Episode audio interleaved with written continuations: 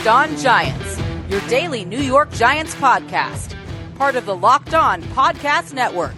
Your team every day. Hello, New York Giant fans, and welcome to another edition of Locked On Giants, part of the Locked On Podcast family, your team every day. My name is Patricia Traina, and it is Friday, July 2nd. And we are going to kick off the month of July by continuing our look at the various position groups on the New York Giants. Today, we're going to look at the defensive backs. And then coming up in segments two and three, Ross Jackson of Locked On Saints joins the program as we begin our look at the Giants' opponents in 2021. So the goal is going to be to try and get as many of the locked on hosts onto the program, have them talk about their respective teams and um, the weaknesses, the strengths, the names we need to know, and so on and so forth. And I can't think of a better way to kick it off than with Ross Jackson, who, if you didn't hear the program last week, Ross Jackson was kind enough to host, or I should say, moderate the debate between myself and Marcus Mosher of Locked On Cowboys over Eli Manning and whether or not he was a Hall of Fame quarterback or just overrated. So if you missed that program, you can find that on the Odyssey app. You can find that on Apple, iTunes, uh, wherever you get your podcast. There's a, a list of shows, and that was last Friday's show. So, all right, folks. So, as uh, promised, we are going to continue our look at the various position groups on the New York Giants. And we're going to start this episode off with the defensive backs. We did the receivers the other day on Wednesday. So, we're going to do the defensive backs today.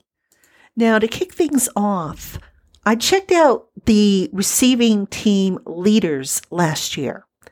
And of the top 10, Six of the teams that placed in the top 10 last year are on the Giants 2021 schedule. And those six teams in order are the Chiefs, the Bucks, the Falcons, the Chargers, the Cowboys, and Las Vegas.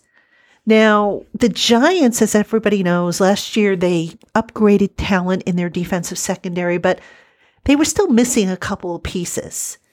And they've since added, or they believe they have added what they were missing. You know, they added a cornerback to an Adoree Jackson. They've added another slot option in Aaron Robinson.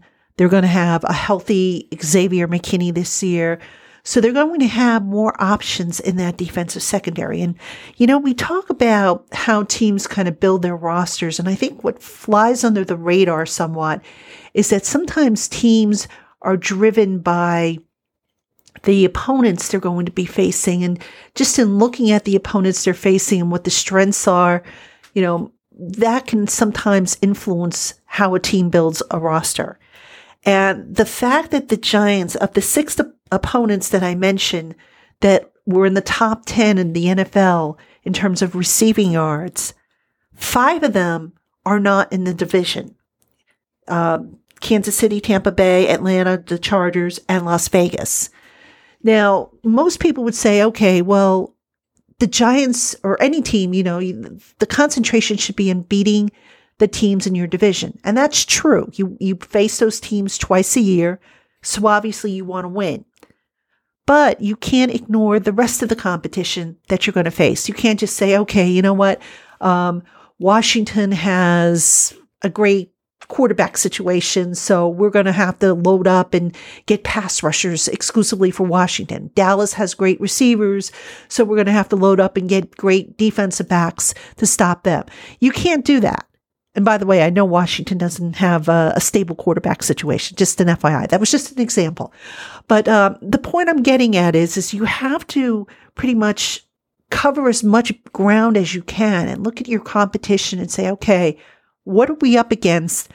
And what are we going to address? You know, where were we weak last year that we need to address? And there was little to no doubt that because the Giants couldn't play man to man coverage a lot last year, that was a problem. There was little to no doubt that the pass rush was a problem. And, you know, basically the Giants, they're going to have to shut down some of these potent passing offenses. And if they had not upgraded their talent at the um, at the defensive back position, they probably would have gotten torched. So the Giants added talent to that group. And let me just run down who is currently on the 90 man roster, and then we'll talk a little bit about how this potentially is going to shake out. Okay, so let's start with the cornerback position.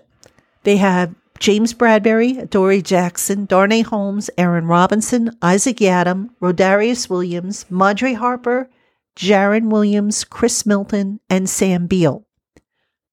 Of those guys, my gut feeling says they're going to keep five.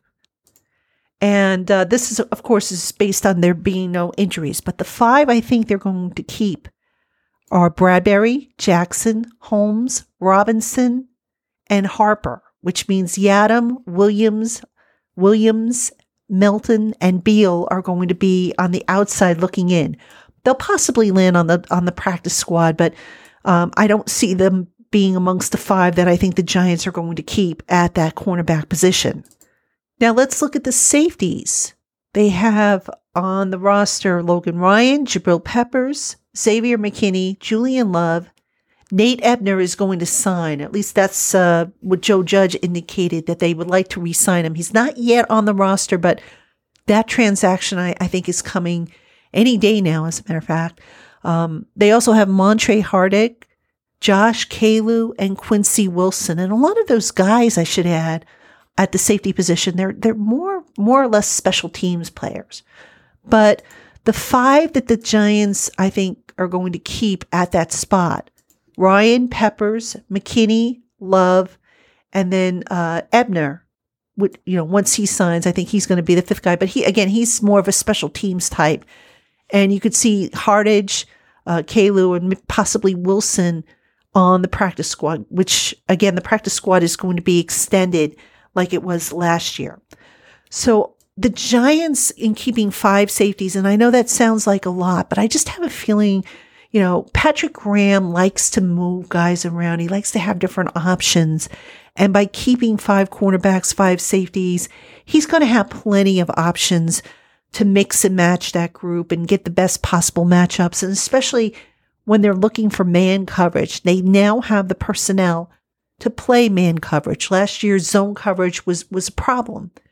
And the big problem with zone coverage, as you would, you would probably find, you know, across the NFL is players sometimes allow too big of a cushion in their zone coverage, thinking that they can make up for it in with their speed and their quickness, when in fact they can't. You know, receivers in the NFL are, have gotten a lot better at finding soft spots in the zone coverage, settling down in the zone soft spots, and, and making receptions. So the Giants want to avoid that. Usually, when a defense plays a lot of zone uh, coverage, it's to pretty much compensate for the fact that they don't have that man personnel. So I just think the Giants' defensive backs, and I've said this before, I think that is the strength of the team. Um, the cornerback situation is probably a little bit stronger than the safeties. Um, and, and I say that only because if Nate Ebner does come back, he's more of a special teams guy. Um, not not necessarily a guy who I think you want to see out there all the time, but uh, certainly the safeties are nothing to sneeze at. Ryan Peppers, McKinney, Julian Love, they're nothing to sneeze at. They're that's a good solid group there, and you could see a lot of big nickel from the Giants this year, where you see an extra safety on the field as opposed to an extra cornerback or an extra linebacker or something like that. That will help with the, the coverage as well as in run support. So, really excited to see how that shakes out. But um, again, I don't think there's any doubt that the Giants' defensive backfield is loaded right now. Now, that unit needs to stay healthy. That's the big X factor. If they start getting injured or stuff starts happening where players opt out, which I don't think is going to happen this year, but you never know. I think they have until, um, I think they have, I think it's coming up. And I'm not sure the exact deadline, but it's coming up and players have to decide whether or not they're going to play this year or not. So we'll see how that plays out. But again, I would say at this point, the Giants defensive backfield is the team's strength. All right, folks, coming up, Ross Jackson of Locked On Saints joins the program and we and we will break down the New Orleans Saints, who the Giants will face on the road this year as part of their 17 game regular season schedule, the first year of 17 games. And uh, if you like to bet on NFL games, let me tell you about Bet Online, the fastest and easiest way to bet on all your sports action. Right now, baseball season is in full swing, and you can track all the action at Bet Online. Get all the latest news, odds, and info for all your sporting needs. Head on over to Bet Online on your laptop or mobile device and check out all the great sporting news, sign up bonuses, and contest information. Open up an account and use our special promo code Locked On, and you will receive a 50% welcome bonus on your first deposit. Again, that's code locked on for your 50% welcome bonus. Terms and conditions apply. That's Bet Online, your online sportsbook experts. All right, Giant fans, welcome back to Locked On Giants. And as promised, I'm joined by Ross Jackson. He is the host of Locked On Saints, and he is here to help us break down the New Orleans Saints, who the Giants will see this year on their schedule in the month of October. Ross does a great job. You can follow him over on the Locked On Saints podcast. And Ross, so happy to have you on the program today.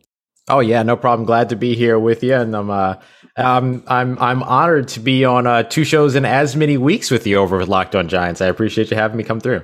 My pleasure, my friend. Always enjoyed t- talking ball with you, and I'm especially looking forward to getting your take on a variety of different topics here on the New Orleans Saints. And Ross, I have a burning question. I've got to start the podcast off with. This has just kind of been, you know, eating at me a little bit.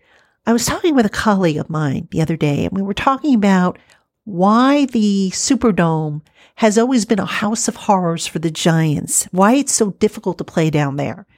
And I know part of it is the sound factor. It's a very loud place. I know I've covered games down there and just, you know, trying to hear yourself think is just virtually impossible, especially when the crowd gets up. But what else do you see as being um, the charm or the appeal that seems to work against visiting teams that come to the Superdome? Yeah, no, I mean, I I chalk it up to the fan base, honestly. Like, I mean, the the noise level in the soon to be renamed Superdome. It'll still be the Superdome, but you know, naming rights have changed but uh, you know the noise level there peaks and it gets incredibly loud there which makes it really challenging for opposing quarterbacks to get their calls in whether it be from the sideline or even to communicate changes at the line of scrimmage with their offensive line and in particular with the wide receivers who are you know furthest removed from the quarterback at that point.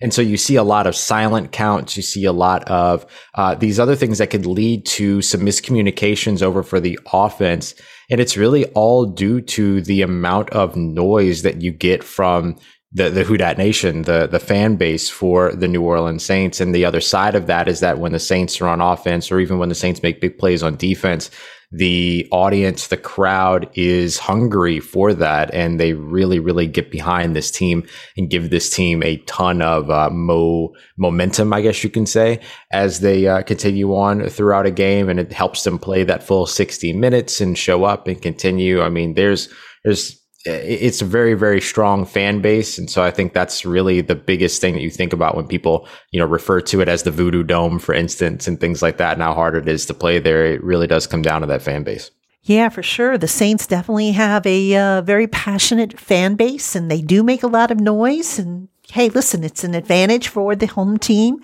So can't blame them. But it has definitely been a nightmare for the Giants to play in that building. I think they've lost the last uh, four games that they have played down in that building. Their last win coming on September 19th, 2005, a 27 10 victory over the Saints at the Superdome. All right, Ross, let's get into the player personnel starting with the offense. Now, a lot of question marks on the offensive side of the ball.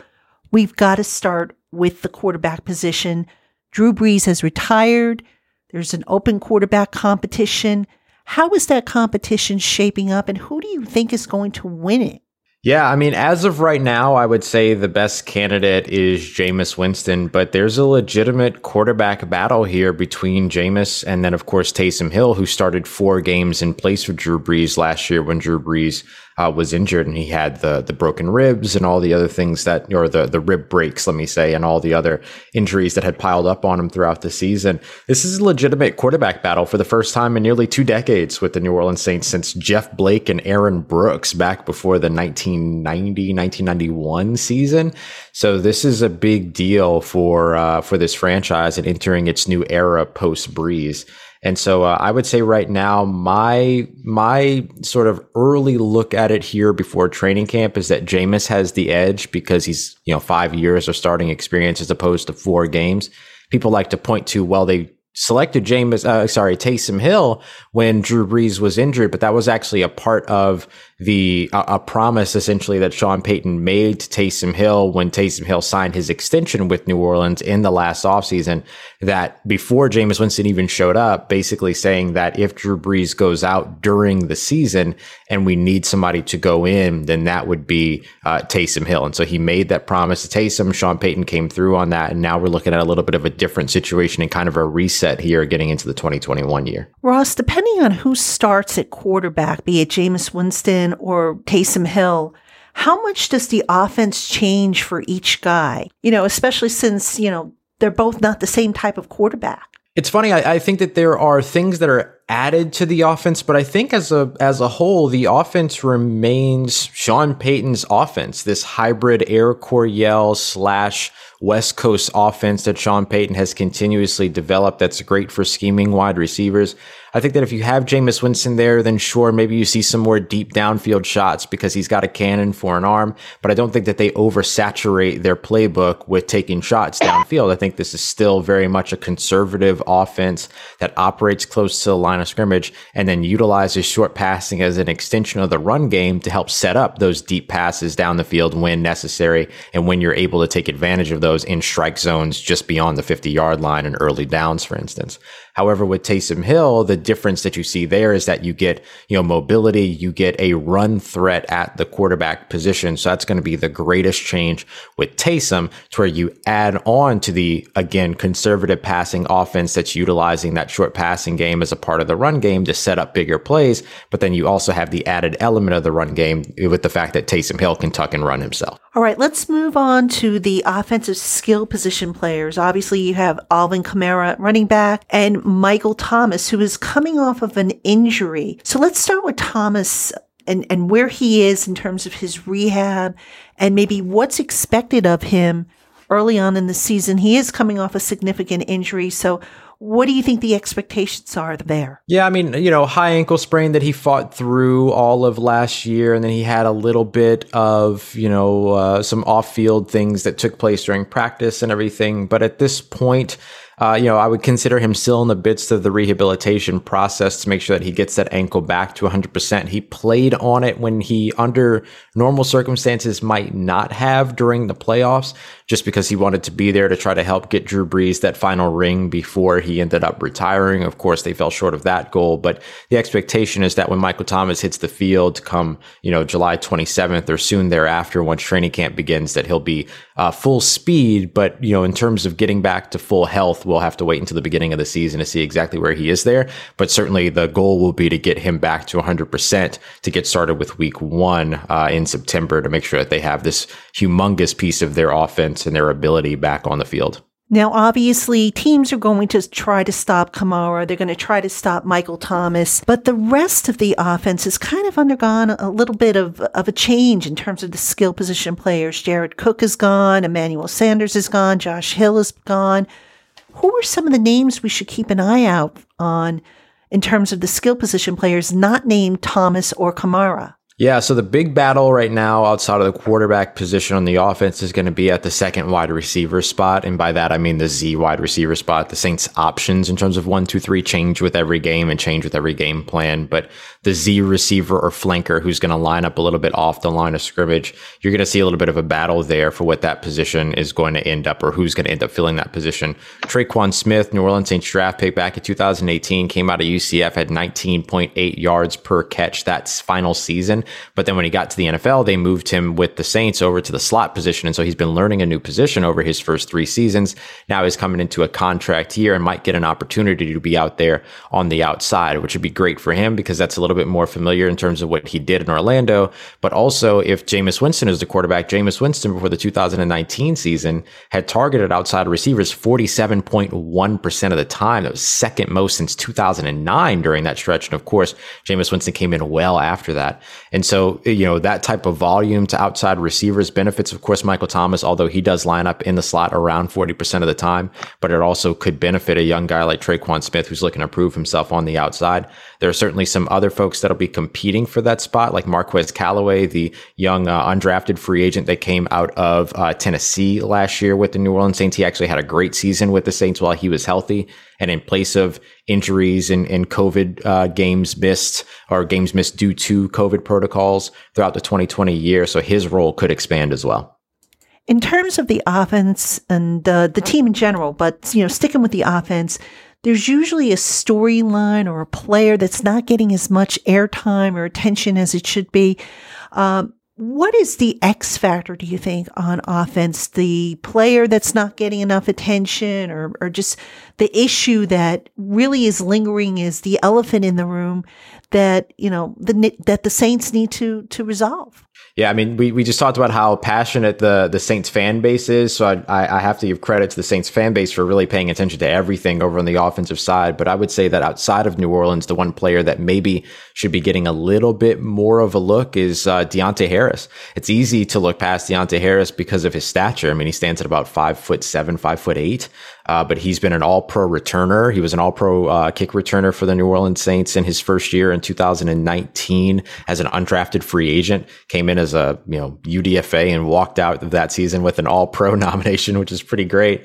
Uh, but he expanded his role within the offense, going from six catches to 20 catches last year. And there was a lot of rotation there. Now, all of a sudden, here in 2021, he looks to be getting a little bit more worked into the offense a bit. So I'd be interested to see what he does because any point to where you get him the ball in space, all of a sudden he becomes a returner and he can break a play wide open. It's kind of Darren Sproles like in terms of what he's able to do, not just his stature, but in terms of what he can do with the ball in his hands. And certainly the Saints found success with Darren Sproles back at the beginning of uh, Drew Brees' tenure with the team. And I'd also throw Adam Trautman out there as well. The second year tight end is going to get really thrust into a starting role, essentially a tight end one role. He came out of Dayton, had a great uh, final season there as a pass catcher, came into New Orleans last year, kind of slotted in as the third tight end to help with blocking for the most part because they knew that he could be a good pass catcher. And then they ended up getting him in um, here going into that 2021 season where he, with Josh Hill and uh, Jared Cook out of the way, essentially now he ends up stepping into leading that tight end room.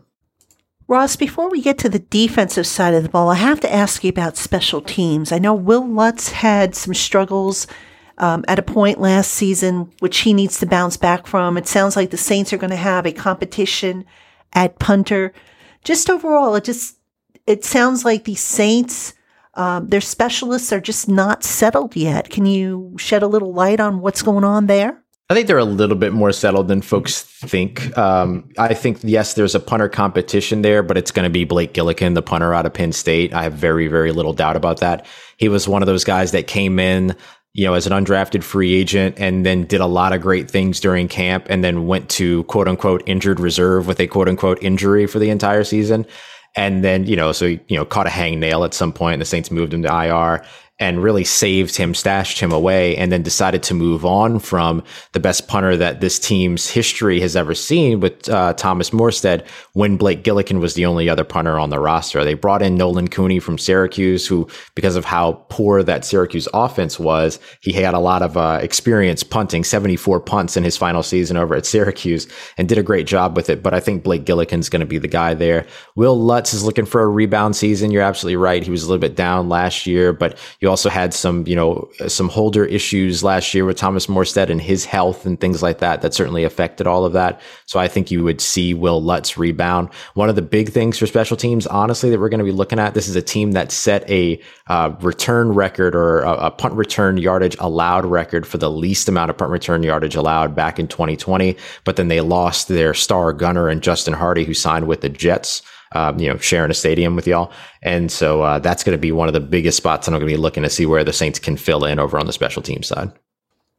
All right, Giant fans, plenty more coming up at Ross Jackson, host of the Locked On Saints podcast, as we will turn our attention to the defensive side of the ball. But first, if you're looking for a part for your car or truck, check out rockauto.com's extensive online catalog. RockAuto.com is a family owned business that has served auto part customers online for over 20 years. They've offered brand name parts for every make, model, and manufacturer at highly competitive prices. You can get what you need for your car or truck shipped directly to your door by rockauto.com. Visit their website today to check out their extensive parts catalog and be sure to write down locked on in their How Did You Hear About Us box so that they know we sent you. That's rockauto.com. Amazing selections, reliably low prices, all the parts your car will ever need. rockauto.com. And folks, also don't forget to check out Built Bar. If you're looking for a healthy, delicious treat to satisfy your sweet tooth, you've got to check out Built Bar. They have nine delicious flavors and nut and nut free variety. And they also have the occasional limited time edition flavors. So when you visit builtbar.com, you can get 15% off your first order with the promo code LOCKED15. That's L-O-C-K ED15 at builtbar.com. Check them out today, folks. Put together your special box and don't forget to use that promo code LOCKED15 for 15% off your first order. All right, Giant fans, you are listening to Locked on Giants with Patricia Traina and special guest Ross Jackson. He is the host of Locked on Saints, and we are previewing the New York Giants 2021 opponents this year. The Giants play the Saints week four down in New Orleans. That's on October 3rd.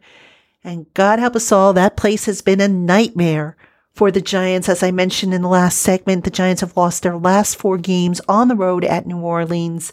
So they're going to be looking to change their luck a little bit. And Ross, let's turn our attention now to the Saints defense. And this defense is going to have a very different look. I think you've lost several guys. Trey Hendrickson, Janoris Jenkins, Sheldon Rankins, Malcolm uh, Brown, uh, Alex Anzalone. Um, I believe Kwon Alexander, who had an Achilles injury, I don't think he is signed yet. So this Saints defense is going to have a much different look in terms of player personnel. What are some of your expectations for this group? Yeah, I think, you know, behind the quarterback question, the entire defense as a whole is the next largest question for the New Orleans Saints in terms of what is going to be different and essentially what could potentially affect what the rest of their season is going to end up looking like. And so uh, I really, really look at this defense closely here throughout training camp because you're looking at replacing three of the top six snap getters on the defensive line with losing Malcolm Brown, Sheldon Rankins, and Trey Hendrickson. That's losses on the defensive line.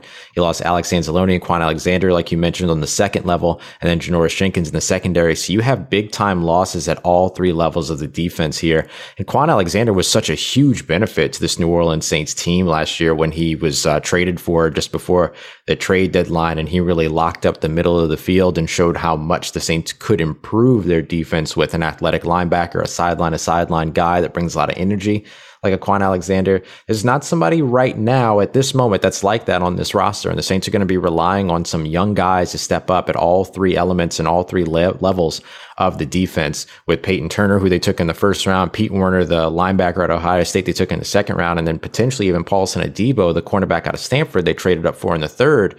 You're looking at potentially throwing them into situations where they have to be immediate impact players right away, which is akin to the task that the 2017 New Orleans Saints draft class was held up to. But that 2017 draft class is certainly, uh, you know, one for the books. Can the 2021 draft class really replicate that? Uh, it's a long shot. So we'll have to see exactly how it is if the Saints are able to really muster what they need from those young guys or potentially more free agents over the course of the season here or the offseason as we get closer and closer to camp to help plug some of those holes.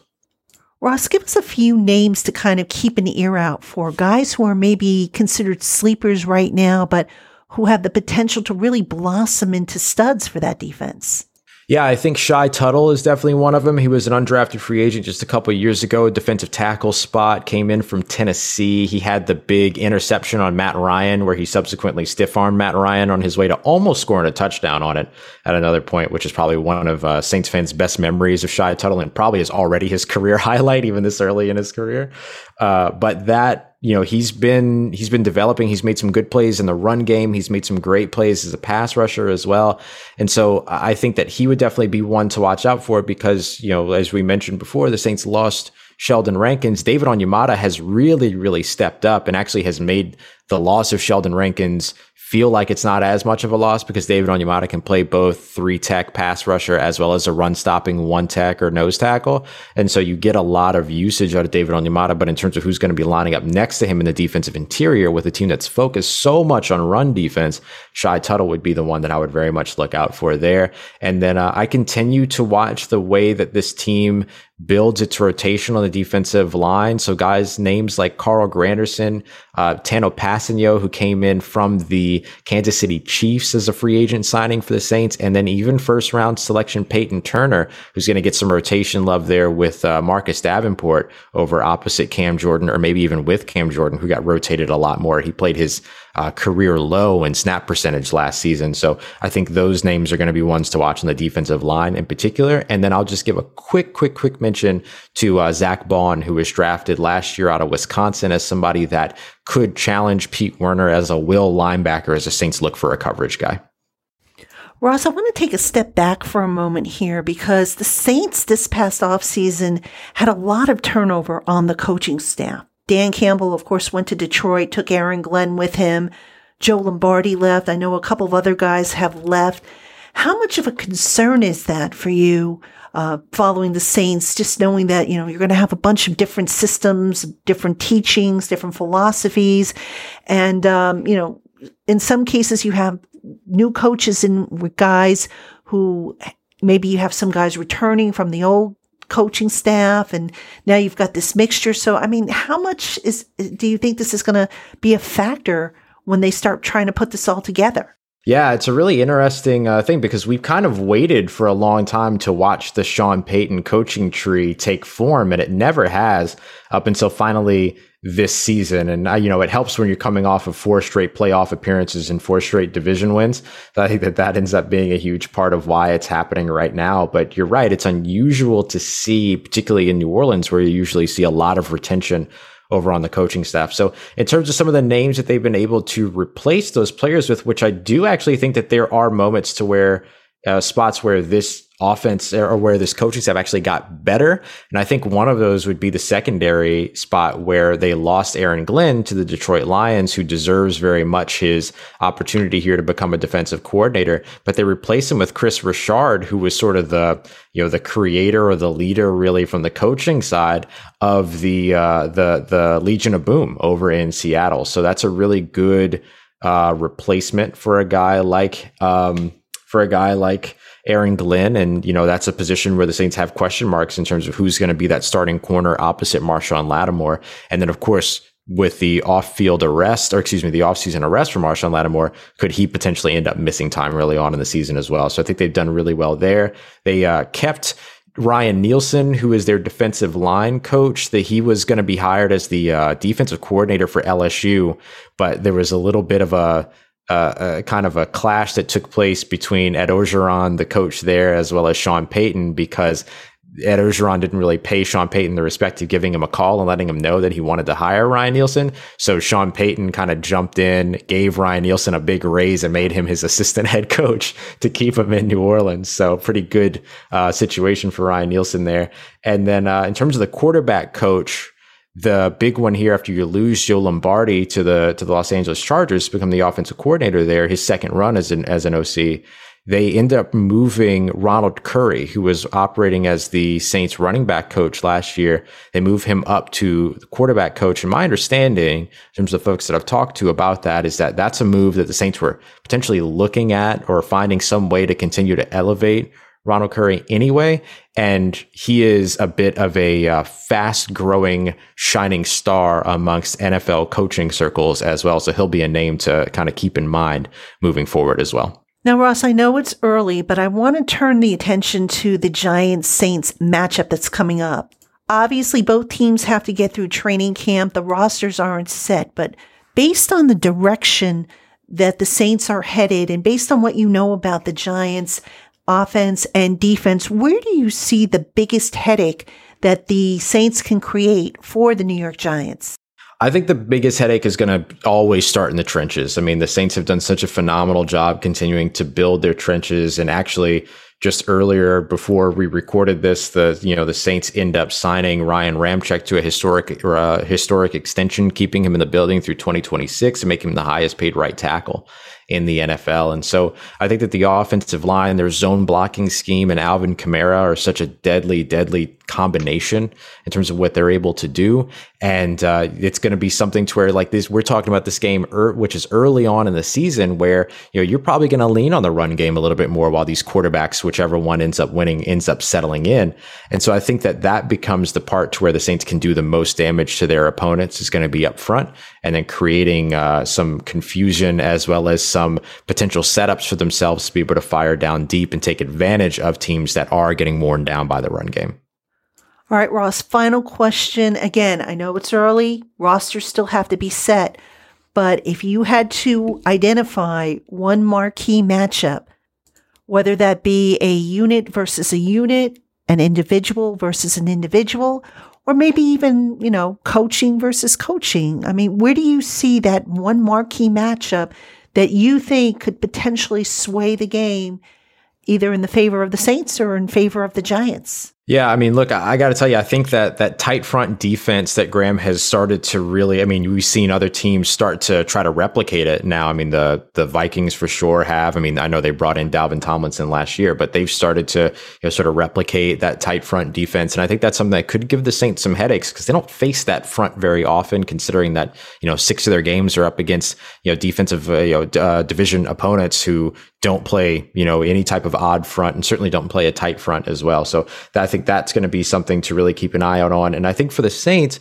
a big part of the challenge here early on in the season is going to be uh, how. I mean, this is an early, early test for the secondary and what this second cornerback situation ends up looking like for them. I mean, you know, bringing in Kenny Golladay, having you know, drafting Kadarius Toney, who was one of my favorite receivers in this draft and then retaining guys like Sterling Shepard. Then you add Kyle Rudolph, who's given the Saints headaches before in the past. I think it's going to really be all about how the Saints defense and the passing side is going to be able to hold up because God forbid we have another 2015 game uh, where these quarterbacks are going five, six touchdowns each in the Superdome, which I guess I wouldn't be entirely mad at, but you know, I'd rather see a little bit more of a level, uh, level-headed competition that doesn't mean that you have to outscore what your defense gives up on either side. And I think the the Giants defense has done such a great job over the past couple of seasons, and I really love what the defensive coordinator has done there with this team. And so for the Saints, it's about winning in the ground game to allow them to be able to set up to control the clock, control the game, control the momentum, and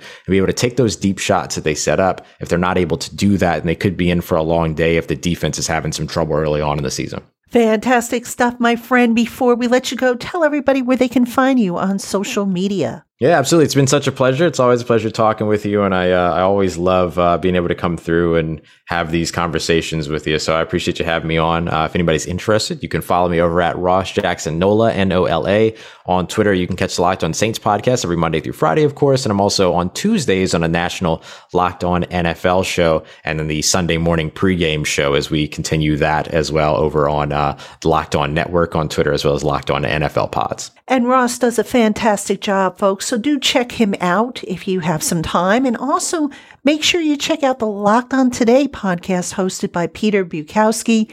All the sports news you need in under 20 minutes. You can find that podcast wherever you find your podcasts, including on the Odyssey app. Folks, I want to thank you as always for listening to the Locked On Giants podcast. We are back next week with all new shows. We'll continue our position unit previews. We'll have guests to preview some of the Giants' opponents. We will remain on a summer schedule, so we'll be coming to you Monday, Wednesday, and Friday next week. So hope you'll tune in to the Locked On Giants podcast. Until then, have a great weekend, everybody.